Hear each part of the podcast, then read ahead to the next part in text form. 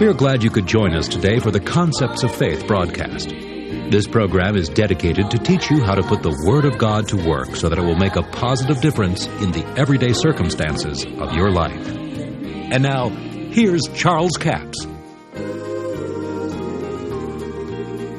God does not answer prayer on the basis of friendship. Now, realize also that in this story that he's telling, this man couldn't be God because God doesn't sleep. Besides that, he doesn't have a family that's in bed with him. So, what Jesus is doing is simply trying to put over a point to you that'll open your understanding to prayer and how that we should approach God and how we should stand in faith to receive what we have need of. Certainly, this man is not God here, but it's just simply an illustration and a story. Now, he said, I say unto you, though he will not rise and give him because he is his friend, yet because of his importunity. Now, let's talk about the word importunity for just a little bit because in doing a word study on that, I found some things that I think is quite interesting. The word importunity comes from two Greek words. One of them is A N E U, which means without. And then the other word is A I D O S, which means bashfulness. So the literal meaning would be without bashfulness. It would mean barefacedness or boldness or without shame. Now that's what importunity means. Now I know that you've heard it preached this way, and you know I don't know, but what I've probably preached it that way myself years ago, or taught it that way, that it was persistence of faith that caused this man to get what he needed.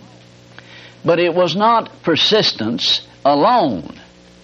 Now that's the point I want to get over to you because so many people say, well now, the importunity means persistence. That means to just keep on keeping on and just keep hounding God, you know, and eventually He'll give in.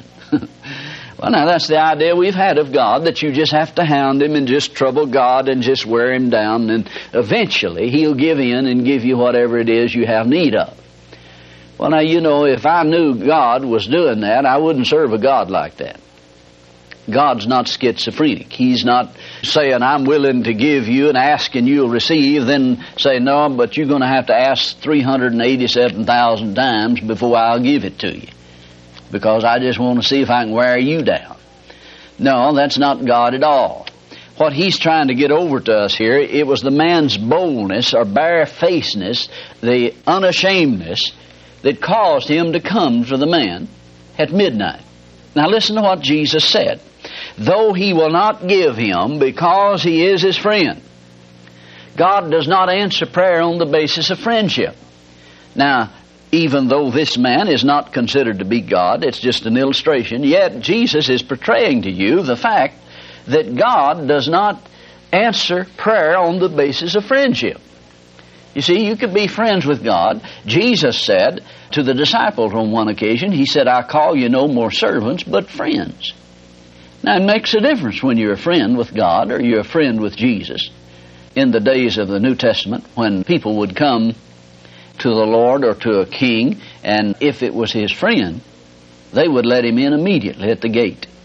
But if it was not his friend, then they would have to go in and tell the king who it is and try to find out something about him before they would let him in. They did not have immediate access, you see, to the king.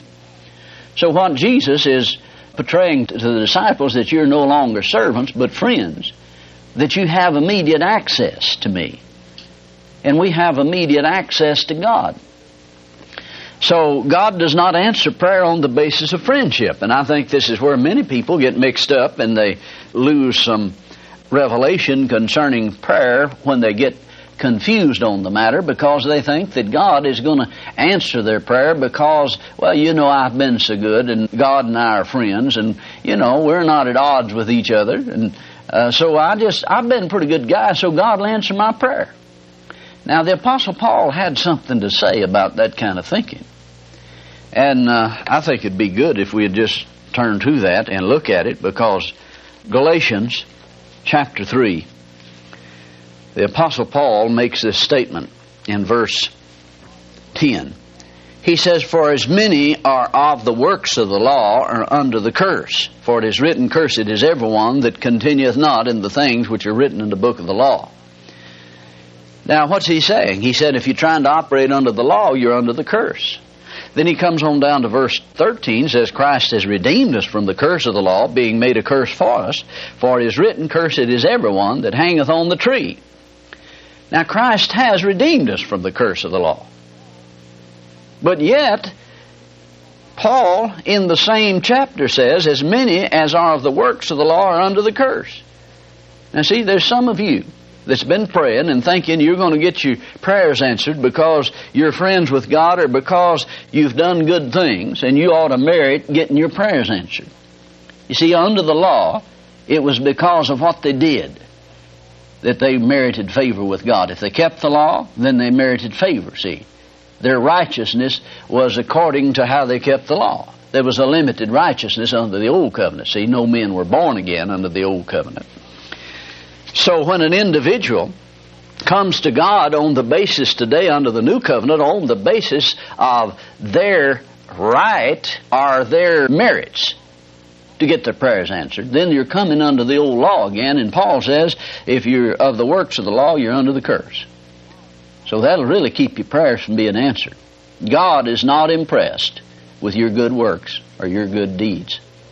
Now, don't misunderstand me. Certainly, you ought to do good things, and you ought to do good works. But it doesn't give you favor in the eyes of God. Now, what it does do, it gives you a clear conscience before God. That's why Paul said, holding the mystery of faith in a pure conscience. And you see, some of you have been in situations where that you couldn't believe God because you had done things you knew was wrong. You walked in known sin, or you got tripped up and deceived somehow, and you knew you were out of fellowship with the Father God, and therefore you had no faith in your prayers. Well, you see, they'll do that for you because you get yourself under the curse. You don't have any faith in that. Now, let's go back here then to what Jesus is trying to transfer to us in the way of knowledge and understanding in Luke, the 11th chapter again. Now, listen to what Jesus said in verse 9. And I say unto you, ask and it shall be given you, seek and ye shall find, knock and it shall be opened unto you. Now that's pretty simple, isn't it? You know what? Religion has made things hard. Jesus never did make anything hard. He said, Ask and it shall be given you. Now, I don't know of any simpler way to put it. Somebody said, well, now that couldn't be true because you have to ask in faith. Well, that is right. You have to ask in faith, you see, because you have to judge this scripture in the light of other scriptures. Now, if you don't do that, you're going to get an error in the Bible. You interpret the Bible in the light of the rest of the Bible. So it'll keep you out of trouble. So Jesus is simply saying that if you ask and you ask in faith, you'll receive. But now, then the Amplified Bible comes out with another deal. And um, don't misunderstand me, I'm not fighting the Amplified Bible. I think it's a good Bible, all right. But people just need to know how to use it and to understand what all the little asterisks and what all the little marks around it mean because sometimes people read that and the notes that the translators put in there and they take that to be the Word of God when it's not the Word of God. It's something that the translator decided should be in there. And it could be right or it could be wrong. And I'm convinced that many times it is wrong. It's a wrong interpretation. But you see, if you understand what the little brackets mean, it means it's added by the translator, and or maybe there's a little footnote down there. Now, the Amplified says concerning this scripture here, it says, Ask and keep on asking. Well, now you see, when you look at that immediately, there was something went off on the inside of me. And you know, just like Bell saying, alarm, alarm, alarm, that's wrong, that's wrong, because it does not agree with Jesus' teaching. Now, I'm sure they meant well. And I'm convinced that the people that translated that probably had more understanding and more education than I have. But yet, sometimes people are educated beyond their ability to use their education in a practical sense. Now, the statement that they put in the Amplified is this that this is in the present imperative. and it's often repeated. Well, now, I don't doubt that. If they say it's in the present imperative, I assume it is. I, wouldn't argue with that at all. But yet, it could not be repeated in this instance, because if it were repeated in this instance, then it would violate everything that Jesus taught about prayer. Now, I want to let that hang there a little bit. Because Jesus never did teach to pray and keep on praying about the same thing. Now, I know there's a few places where you think he did, but we're going to cover that before this series is over and give you some understanding in that light. See, interpret the Bible in the light of the rest of the Bible. Now, when you read that in the Amplified and it says, ask and keep on asking, then just stop and go study what Jesus said about it. Now, in the sixth chapter of Matthew, it's very evident that it contradicts what the Amplified says concerning that. Thank you so much for joining us for the Concepts of Faith broadcast today. Now, all this week, our CD offer is CD offer number 7231. Two CDs for $15 plus $4 postage and handling, total of $19. It's entitled Fighting the Good Fight of Faith that's the only fight that's worth getting into is the good fight of faith because I'll tell you what, if you're fighting any other fight than the fight of faith, you're going to lose. You know, I hear so many people talking about they're just fighting the devil day in and day out. They're fighting the devil. Well, they're in a fight they're going to lose because Jesus has already won over the devil. And in the Word of God, if you'll take God's words, you can overcome the world, the flesh, and the devil just like Jesus did. You know, when Jesus was here on earth, when Satan came to tempt him, he just said, It is written, it is written, it is written. I mean, it shook Satan's kingdom beyond repair. He couldn't handle Jesus because he wouldn't get off the Word of God. So if you're fighting any other fight than the fight of faith, then you're going to lose. Jesus has already fought the fight and won the battle, and the Word of God is the guarantee that it'll work. Submit yourself unto God, resist the devil, and he will flee from you, is what James, the brother of Jesus, said. Now, that's important. He didn't say fight the devil, he said resist the devil. Well, how do you resist him? With the Word of God. I mean, he can't stand the Word of God. It's the two edged sword. It is quick and powerful and sharper than any two edged sword.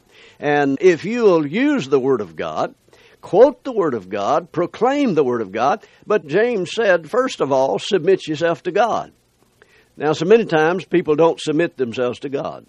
Well, that's offer number 7231. Two CDs for $15 plus $4 postage and handling, total of $19. It's entitled Fighting the Good Fight of Faith.